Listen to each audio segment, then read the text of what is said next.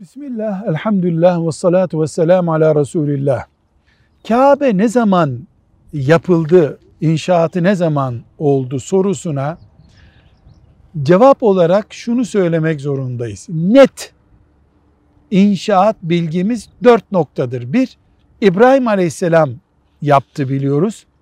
İki, Kureyşliler bir selde yıkıldığı için tekrar yaptılar biliyoruz. Üç, Ashab-ı kiramdan Abdullah İbni Zübeyir Kabe'yi yeniden yaptı, tamir etti biliyoruz. Dört, Sultan Murat zamanında Kabe yeniden yapıldı diye biliyoruz.